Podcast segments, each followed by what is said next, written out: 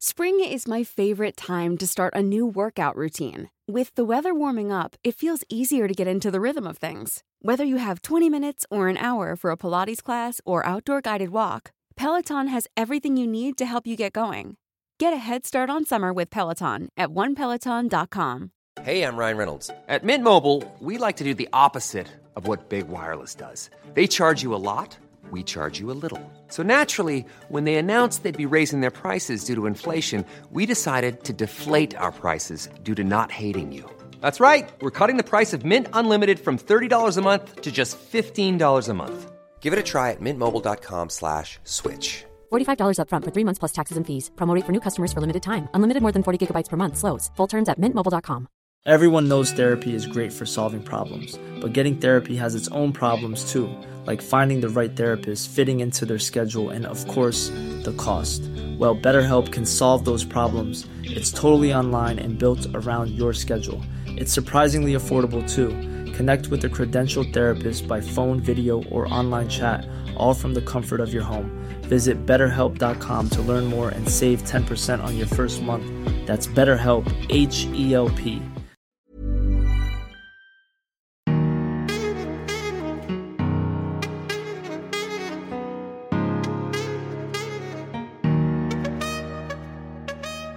Hej på er och välkomna tillbaka till Dialogiskt special.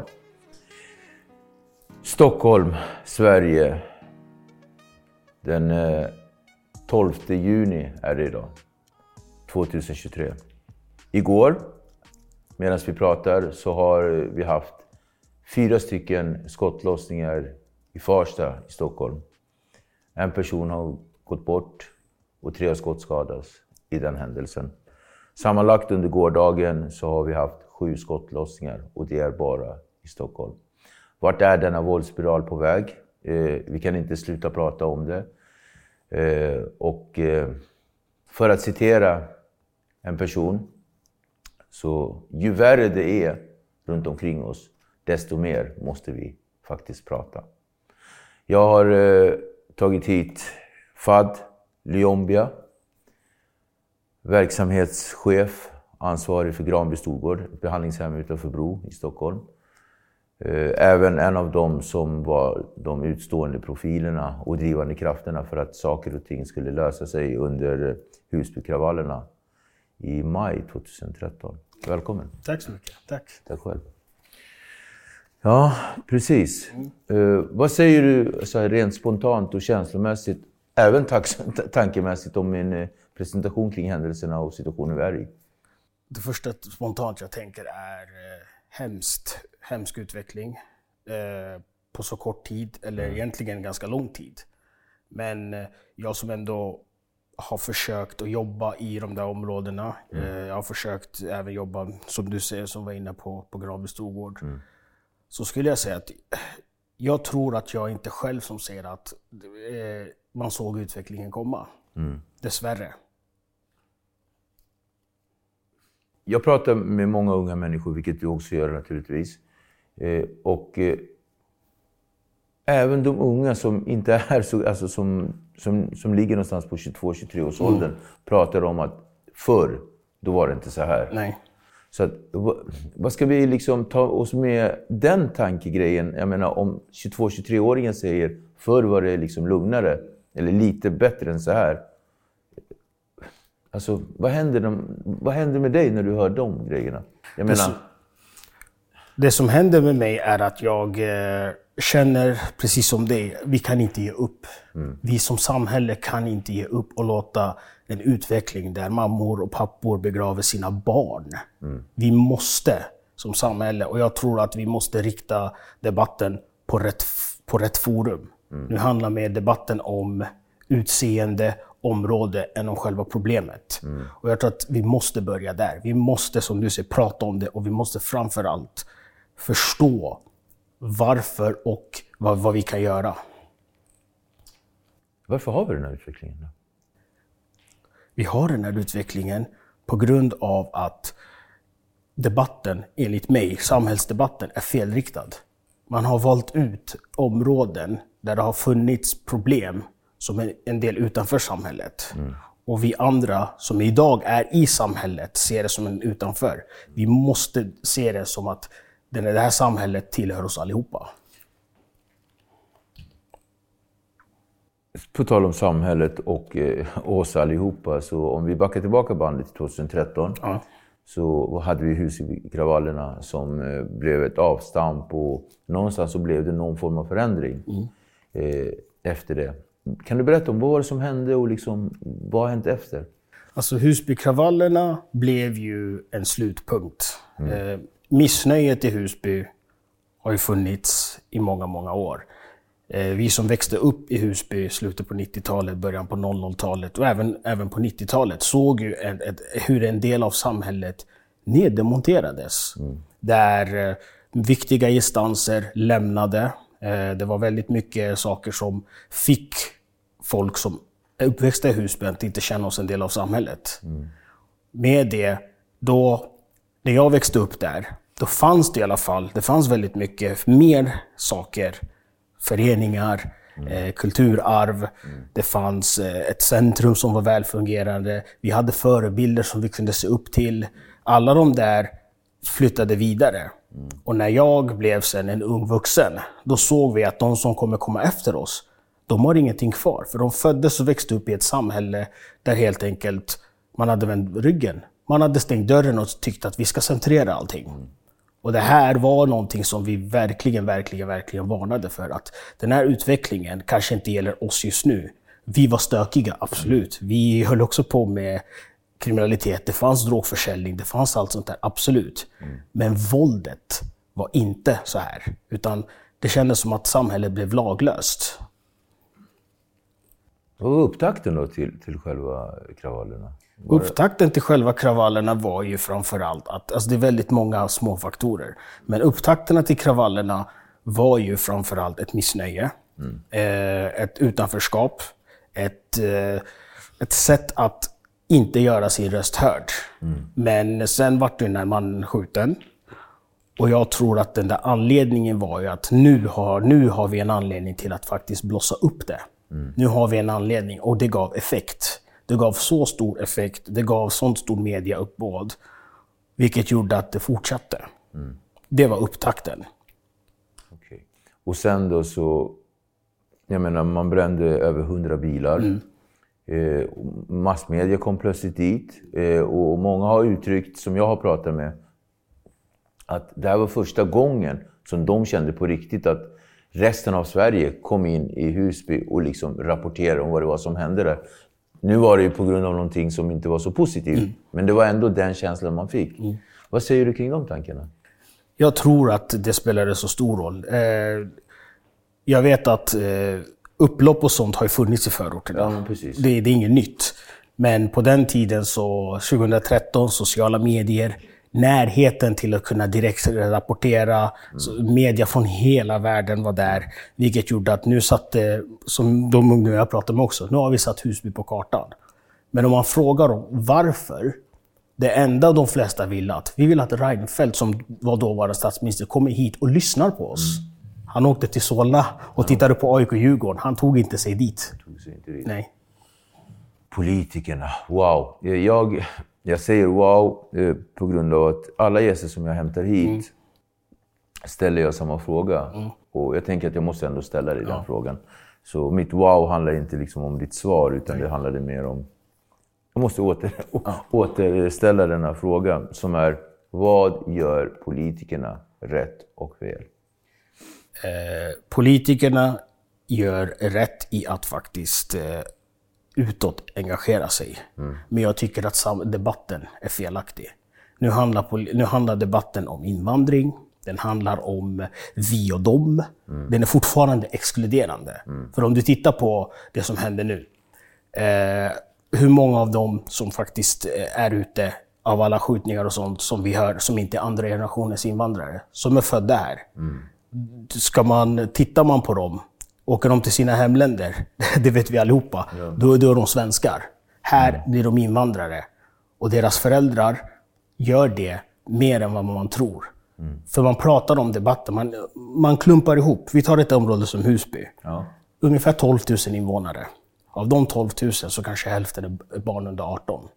Hur många av dem där är aktivt kriminella? Ändå pratar man om hela området. Hur många människor försöker inte göra sitt bästa för att lyfta området? Därför tror jag, jag tror att debatten är felaktig. Jo, jag förstår. Just nu måste man stoppa blödningen. För just nu blöder det i hela Sverige. Men debatten om vad man gör sen tycker jag är felaktig. Är den felaktig eller missriktad? Missriktad, skulle jag säga. Den är missriktad. Jag förstår. Ja. Men din roll då?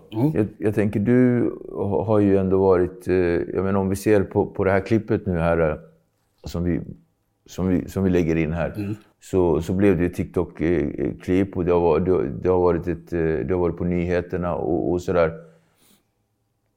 Vad var din roll? Hur kom, blev du den här eh, fram, eh, alltså den här framstående ledargestalten och talesman för allihopa. Hur blev du det? Var det på grund av att du jobbade på fritidsgårdar och så eller? Jag tror att det var på grund av att alltså, jag, hade, jag, jag hade gjort mig ett namn i Husby. På gott och ont. Ja. När jag växte upp så var jag ett annat namn. Så alla visste på läpparna. Och sen så vände livet för mig. Jag har varit med i Husby och startat upp väldigt mycket saker och projekt för att lyfta området. Och jag har aldrig varit den som kanske inte backar för att prata med media. Och i den, i den diskussionen, det var viktigt för mig att försöka förmedla budskapet. Absolut, vi var emot våldet. Jag var inte ensam som gick runt hela nätter långa, försökte möta, prata, eh, släckte bränder. Men det var många som inte hade förtroende för att prata med media, för de kände att det var ja, men inget, inget, inget tillförlit. Och jag kände att nej, men jag, nej det, sanningen måste komma fram. Vi måste prata om det, själva debatten, för annars skulle jag tyckte att den skulle bli ännu mer felriktad än vad den är idag. Okej. Så då fick du träda fram. Och vad var det som hände sen? Du, ni fick ju, alltså det blev ju lite bättre. Ja, vi- alltså det blev Eller? Du, du, jag upplever att du inte liksom känner så. Jo, alltså det blev bättre, men där, däremot så pratade vi väldigt mycket om, nu har det här hänt i Husby. Nu är det lugnt, nu måste vi göra någonting åt det. Vi pratade väldigt mycket, framförallt jag. Inga projektsatsningar. Vi måste satsa på någonting som är långvarigt. Det kom in massa projekt i Husby, kort. Men två, tre år senare så var ju alla de här projekten borta. Och det var ju liksom det. Det var mer återigen för att få stopp på det, men projekten var ju borta. Så blödningen liksom satte man bara lite plåster på. Precis. Fast det kanske hade behövt liksom en, en ren operation. Det hade behövts en ren operation. Och jag var väldigt tydlig med att prata om att vi behöver inte också bara satsa på de som skriker högst.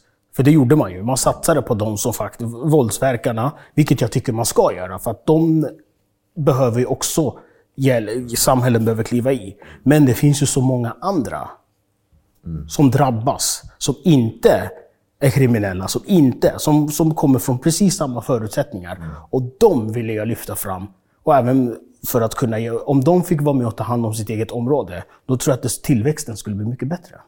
Du som är uppväxt i Husby, Ja. vad ser du för skillnad från... Det här är ändå det här är 13, förlåt, 10 år sedan. Mm. På året. Ja. Skillnader då och nu? Skillnaden då och nu är att folk som jag och flera andra, jag kan utgå från mig själv, som ville skapa långvariga projekt. Vi har lämnat Husby. Vi har lämnat Husby för vi känner att stödet från tjänstemännen, politikerna, inte fanns där riktigt för att göra den här förändringen. Vi träffade, jag gjorde ju så här, vi träffade d- våldsverkarna ville ha dit Reinfeldt. Erik Ullenhag som då var eh, integrationsminister kom. Vi presenterade massa förslag, men det är inte integrationsministern vi vill ha dit. Nej. Eller de vill ha dit, utan det är liksom, det har inte med integration att göra. Det har med nej. att, så att, och, Men- och han lyssnade, nickade, gick runt med mig och sen hörde vi aldrig mer. Men vad var det för signal känner du då? Att de hämtade dit integrationsminister? Det var för att jag utmanade han på radio. Okej. Att kom, kom med mig en dag i Husby. En för att de hade gjort en intervju med mig och honom. Och han, Okej. Så att han kom bara för att jag sa det. Han kom för att du sa det. Precis. Då förstår jag. Alla då som flyttar bort från Husby och sådär, det är som, de som har lämnats kvar, eller lämnats, de som har bestämt sig för att vara kvar och sådär. Vad känner du att man kan ge tillbaka till dem? Jag känner att man, alltså det finns så mycket, alltså ett område, för mig i en förort, det finns så mycket potential. Mm. Det finns så mycket människor som brinner, som älskar sitt område, som vill vara där, som vill hjälpa till. Men jag menar, jag var tio år sedan, då var jag 25, 26 år.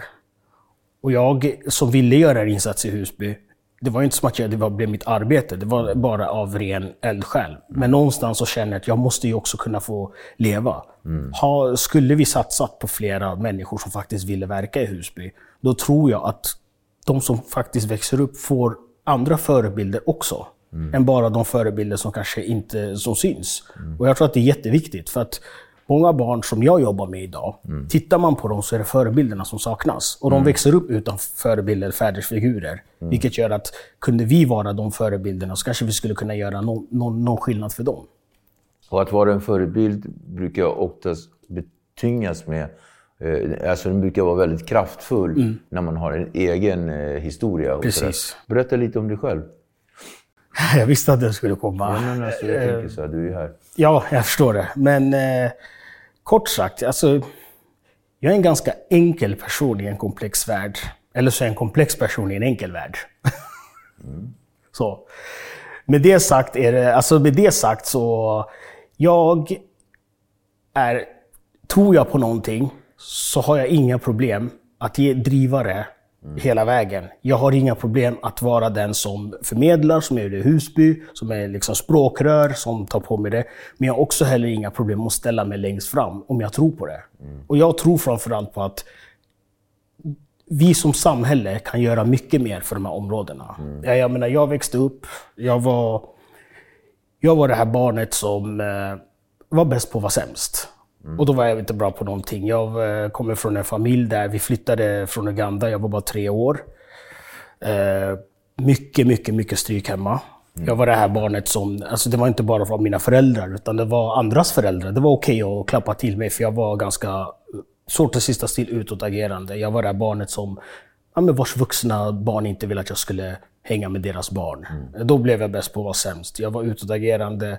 Jag har sen jag var sex år förmodligen haft polisanmälan. Min första polisanmälan var när jag var sex år. Oj, ja, Åtta år den andra och sen tolv år var jag med i... Så stod det ett långt tidningsklipp om mig om att jag var en gärningsman. Jag hade hamnat i något bråk på en annan skola och det blev två sidor i Aftonbladet. Så jag fanns ju alltid på tapeten på grund av mitt temperament. Mm. Men eh, samtidigt så tänkte jag, eftersom eh,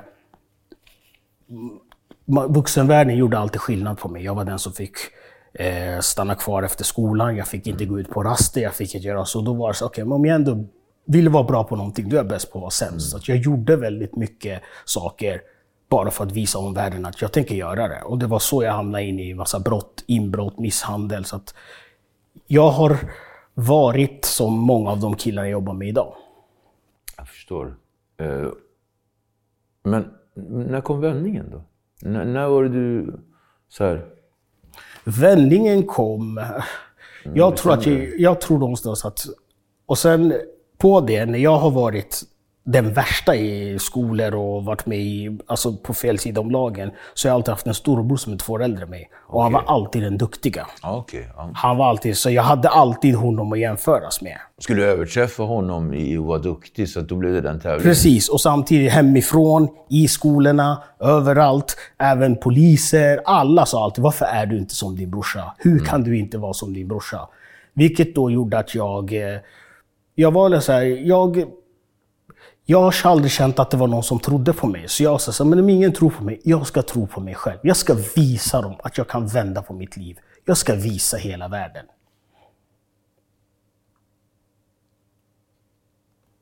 Är det så många tror? Alltså av, av de killarna du träffar idag? Är det så de tänker, jag ska visa hela världen på gott och ont? Vissa tror jag, ja det skulle jag säga. Men jag tror att många av dem väljer fortfarande bara på det, på det onda som jag. Mm. Jag kände någonstans att nej, jag ska visa allihopa. Jag ska komma längre än alla er som, inte, som tror att jag kommer vara död eller sitta i fängelse innan jag är 25. Vad är den största svårigheten då när du möter upp killar som har, som har det tankesättet? Den största svårigheten, det är hopplösheten. Mm. Det är hopplösheten. De har, säger, alltså de har ju sett hopplösheten redan från deras föräldrar. De har sett hopplösheten i området de bor i. De har sett överallt. Och de är så här, självkänsla, jag är inte värd att vända. Jag är inte värd det. Det är största svårigheten. Okej. Men hur plockar man upp en kille då till exempel? Vi säger att en kille har varit, ja men det som hände igår. Eh, en kille som har varit mitt i den här grejen eh, och, hans kompis blir skjuten utanför eh, tunnelbanan. En, en, en person som går förbi dör, tre andra blir skottskadade och, och, och vi har en kille då som kanske inte är med just dem, men som, som florerar runt omkring och som kommer till er. Hur plockar man upp en sån kille? Jag tror att det, det vi är väldigt, väldigt, väldigt bra på, speciellt där på Granbys, är, är just att vi försöker se människan. Jag tror att det är många människor som inte ser människan bakom. Jag menar, ingen föds ond. Handlingar gör det ont. Och jag tror att det där, bygga relationen, bygga tryggheten och bygga och försöka se människan, är där vi måste börja. Alla har ju sitt bagage, men att, att ens kunna lyfta upp och prata om sitt bagage, att ens kunna möta killen i att den, låta den öppna upp sig så att jag kan säga att jag förstår dig, måste ju finnas att människan och även även en tro. Och, och, och samtidigt så, så var jag lite inne på, jag citerade min kamerakille här som sa att när det är som värst, när det är som värst så måste vi börja prata med varandra. Ja.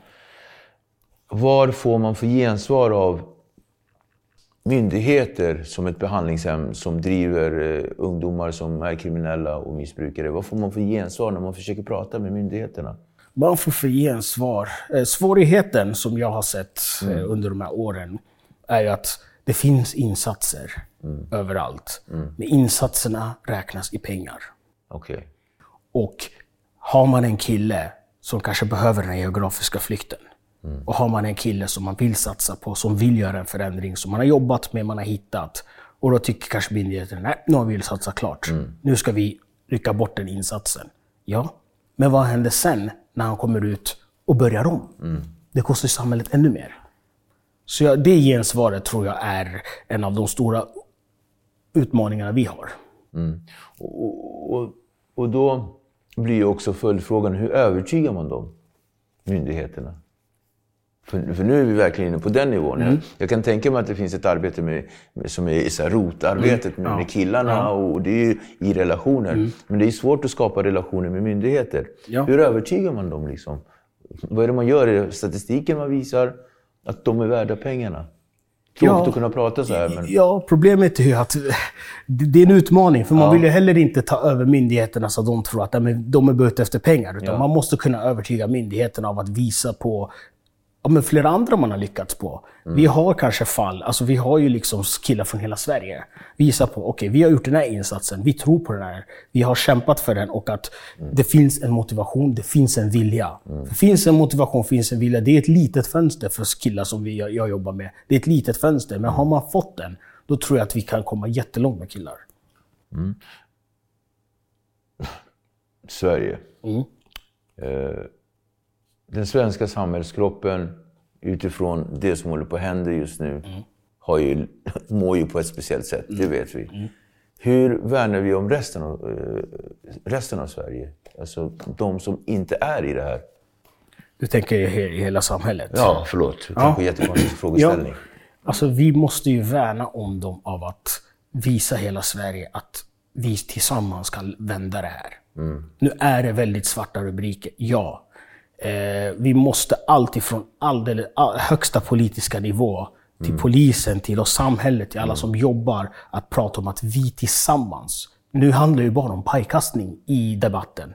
Inte bara i politikerna, utan alla vill skylla på alla och ta på problemet. Men vi kan ju inte.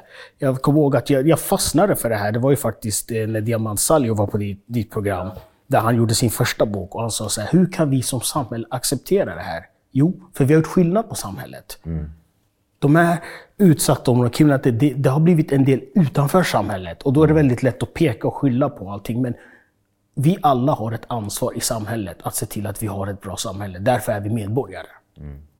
Men, men Fad, du har ju jobbat med det här nu. Vi är snart inne på vad är det, 10-12 år. Eh, Innan mitt tolfte år. Inne på ditt tolfte. Om du tittar på statistiken, för du har väl ändå rätt bra koll på statistiken av införsel och, och så här återkommande killar. Hur många är det som klarar sig? Statistiken säger, är vi ett bra behandlingshem, brukar det vara två av tio. Två av tio. Precis. Och då... Alltså när jag hör det så fattar jag den grejen. Men låt oss säga en vanlig person där ute i soffan eller som tittar från sin telefon eller vad det är de tittar på det här. Hör två av tio. Det betyder att det är en grupp av tio killar så är det två stycken som kommer klara sig. Är det dystra siffror för dem? Ja. Är det bra siffror för dig? Nej, det är inte det. Ja, det kan jag ärligt säga att det är inte bra siffror. Men jag kan inte ge upp. För kommer vi upp till tre av tio, eller fyra av tio, det är 100 procents eh, förbättring. Vi kan inte ge upp, utan vi måste fortsätta kämpa. För samhällets skull, för individens skull. Vi kan inte bara ge upp. Och jag tror också att vi får ju ofta killarna i slutskedet, när de är de killarna som kanske det står rubriker om, som det står om, som man tror är, det är ju de vi får. Utan insatserna skulle faktiskt ha börjat mycket tidigare. Det hade ökat våra chanser. Och era killar är ju 18 till 25. Precis. Så vad tänker du, var bör man göra insatsen? Pratar vi fritidsgårdsnivå eller pratar vi dagisnivå? Alltså jag tror att man pra- insatserna behöver komma redan från förskolenivån. Inte förskolan, men lågstadienivån. Och då pratar jag inte om att man, i mitt fall, från den nivån, då gjorde man mig som en utanför. Alla mina år i skolan har jag gått i mindre klass. Jag gick alltid i mindre klass. Jag var alltid yngst. Det var alltid äldre som hade problem. Jag lärde mig av dem. Det var, ju dem jag, det var ju dem jag tog rygg på. Och jag blev coolast bland dem i min ålder. När jag gick i högstadiet, då gick jag i sexan. Medan 8 9 Utan man behöver kunna sa insatser i att möta och förstå. Vart är problemet? Vart kan vi jobba med? Och jag tror samtidigt också att man behöver kunna informera föräldrarna att vi behöver hjälpa ditt barn än att ta hand om... Jag menar, mina föräldrar var så här, men du är ändå jobbig. Lägg in alla insatser, bara vi får slut på de här klagomålsringningarna. Men ingen hade förklarat för mina föräldrar, när vi gör den här insatsen, vad innebär det längre fram? Utan de provade allt möjligt. Jag fick, aldrig- jag fick inte gå ut på raster, jag fick vara den som var kvar. Och mina föräldrar bara, ja, jag är jättebra. Vad innebar den längre fram? Då? Innebär längre fram, alltså så här, om, om, om jag tänker så här, om man går i, i lågstadiet och det finns, man ser koncentrationssvårigheter, man ser att det finns någonting som inte stämmer. Då behöver man kanske gå in och förstå varför. I mitt fall, jag vart ju diagnostiserad, mina föräldrar kommer från en annan kultur. Nej, nej, du har inga problem. Den, den krocken av att samhället tycker att du ska gå i en liten klass, du ska inte gå ut på raster för att du har diagnoser, medan mina föräldrar säger att du har inga problem. De möttes aldrig. Så att jag hamnade ju... Men vart någonstans hade man involverat mina föräldrar till exempel och förklarat för dem att nej men, du behöver inte, all, det är ingen katastrof. Utan om vi behöver jobba med honom så att han, han kan fokusera, han kan koncentrera sig. Kanske fråga, hur har jag det hemma? Hur mår jag egentligen? Varför är jag så utåtagerande? Vad är det som gör? Hade det kommit fram att jag kanske inte hade det så bra hemma, Så hade man plockat upp tidigare. Och plockat upp tidigare och ta bort den här tabun. För att många i förorten tabun, sociala kommer plocka bort dina ungar.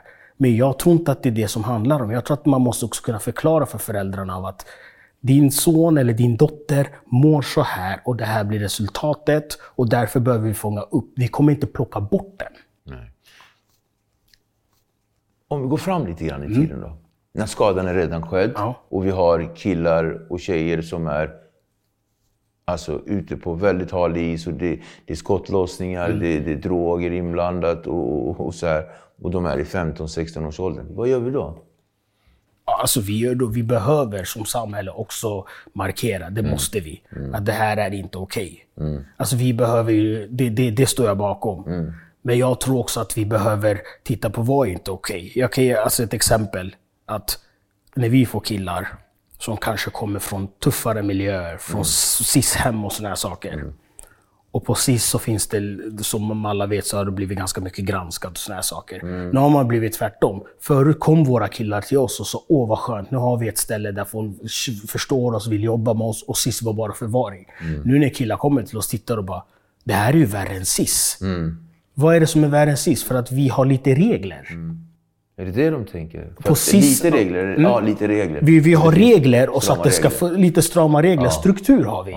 Liksom så. Vi har inga bestraffningar, vi har bara struktur och att vi hela tiden inte viker på vår struktur. Mm. Då blir killarna som, men vi hade det, vi, på sist kunde vi bara hänga och spela tv-spel och sånt. Men ja, Mm. det förstår jag, för du kanske inte är mogen ännu för att titta in i dig själv. Det är därför vi finns, att vi ska jobba med, med dig. Och det kanske blir jobbigt att jobba med dem. Ja. Så att man måste ändå kunna ha tydliga, ska vi jobba med det, då måste du då måste vi, vi vet just nu vad som är bäst för dig. För du verkar inte veta det eftersom det är droger, det är skottlossningar, det är trauman, det är såna här saker. Och då måste du, då måste vi som samhälle kunna säga om vi ska jobba med den här killen, då finns det inga andra krav eller alternativ.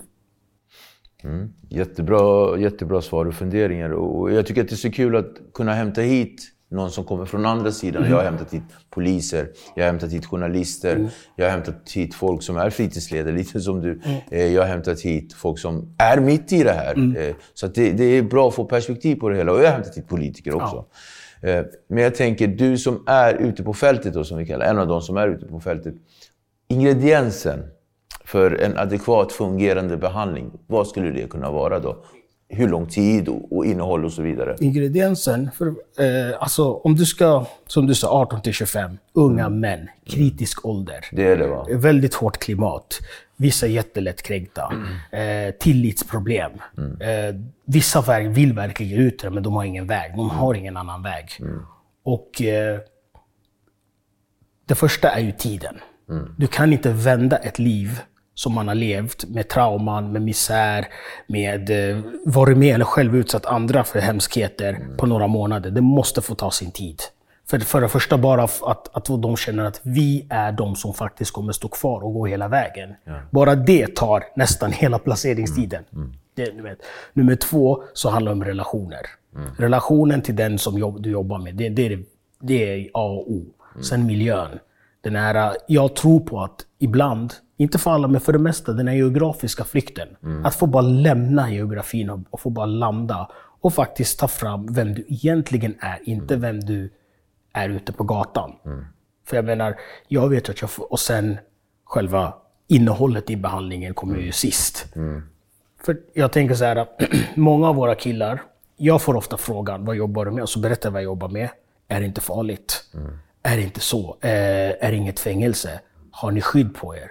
Nej, jag har aldrig behövt känna mig orolig på mitt arbete. För att vi jobbar så mycket. Vi, vi får ju ofta se människan. Ofta så kanske vi får se till och med det här barnet, den här nioåringen, som pappan har stuckit, mamman har två jobb. Det är han vi får se, det är han vi får jobba med och det är han vi vill bygga upp till att bli en medborgare i samhället. Okej. Har du blivit mer driven eller mindre driven med åren? Jag har blivit mer driven. Jag tror att jag har blivit mer driven och jag tror också att det har gjort... Jag har nog riktat mitt fokus, driv, där jag känner att jag kan göra mer skillnad än vad jag kände förut. Förut kanske jag ville göra en stor skillnad och kanske blev för stort. Och jag tror inte att samhället, jag tänker mig jämför vad jag gör idag i Husby. Jag tror inte att Husbys tjänstemän och politiker såg det här som jag kanske såg och jag tryckte på, tryckte på. Nu har jag mer riktat mitt fokus där jag känner att jag kan göra skillnad direkt. Mm, intressant. Eh, bra, bra. Jag, jag, jag känner att vi har fått ut ganska mycket av det vi, vi skulle faktiskt prata om. Och jag är jättetacksam att du är här återigen. Utifrån de andra i, i hela det här, eh, när det gäller ungdomar och de unga, föräldrarna. Vad har de för, för del i det här? Alltså föräldrarna tycker jag har störst ansvar. Det har de.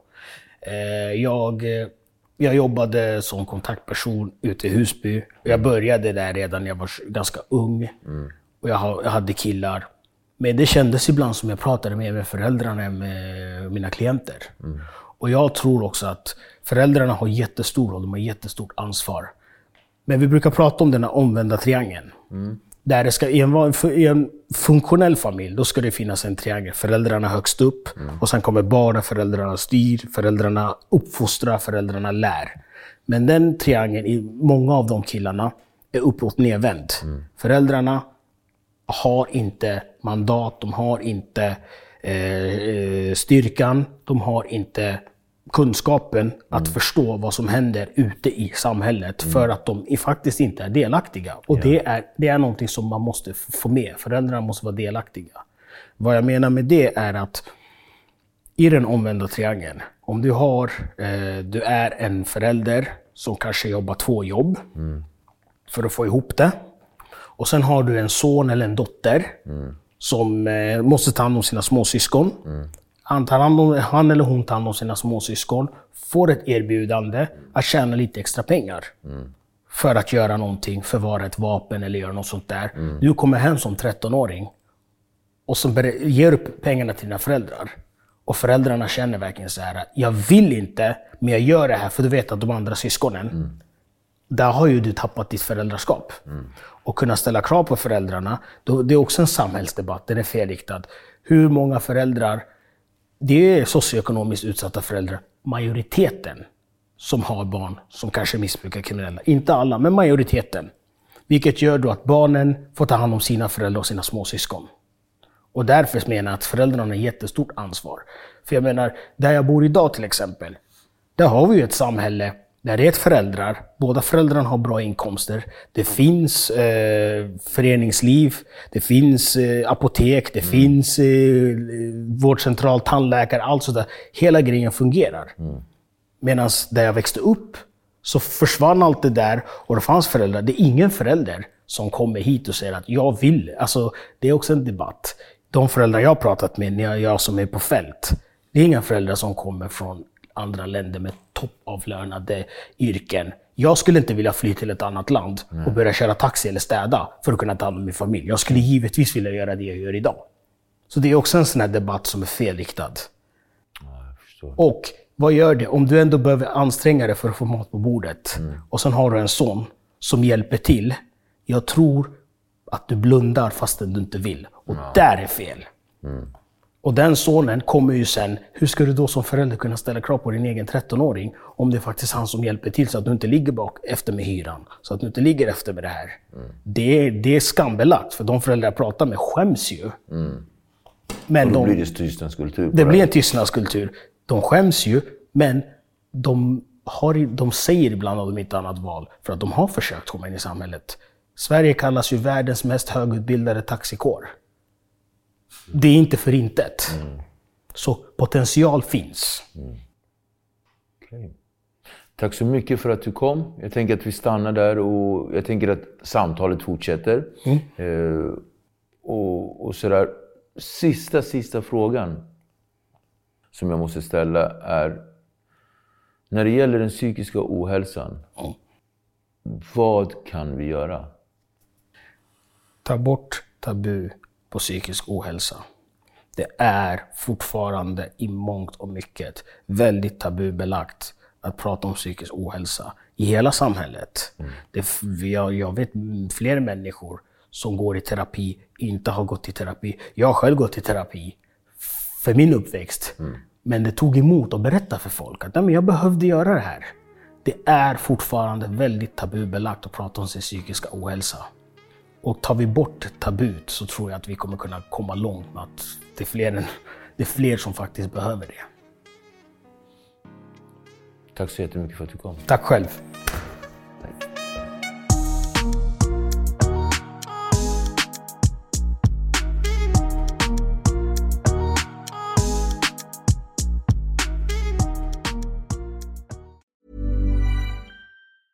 Even when we're on a budget, we still deserve nice things. Quince is a place to scoop up stunning high-end goods for 50 to 80% less than similar brands. They have buttery soft cashmere sweaters starting at $50, luxurious Italian leather bags, and so much more. Plus, Quince only works with factories that use safe, ethical, and responsible manufacturing. Get the high-end goods you'll love without the high price tag with Quince. Go to quince.com slash style for free shipping and 365-day returns. If you thought the only way to get a more defined jawline with natural looking results was through surgery, think again. Juvederm Volux XC is a non surgical injectable gel filler that improves moderate to severe loss of jawline definition and can help you achieve natural looking results with little downtime. Even better, this improved definition lasts up to one year with optimal treatment. No maintenance required. Improve jawline definition for a smooth, sculpted look with Juvederm Volux XC. For important safety information and to find a licensed specialist, visit juvederm.com. That's J U V E D E R M.com. Not for people with severe allergic reactions, allergies to lidocaine, or the proteins used in Juvederm. Common side effects include injection site redness, swelling, pain, tenderness, firmness, lumps, bumps, bruising, discoloration, or itching. There's a risk of unintentional injection into a blood vessel, which can cause vision abnormalities, blindness, stroke, temporary scabs, or scarring. Talk to a licensed specialist to find out if it's right for you. Hey, folks, I'm Mark Marin from the WTF Podcast, and this episode is brought to you by Kleenex Ultra Soft Tissues, your ally to help tackle your allergy symptoms this season. I love the change of seasons, but nobody loves pollen and all those other things floating in the air that make you sneeze during this nice weather. Kleenex Ultra Soft Tissues are hypoallergenic and allergist approved, so fight back against watery eyes and runny noses without worrying about irritating your skin. For this allergy season, grab Kleenex and face allergies head on.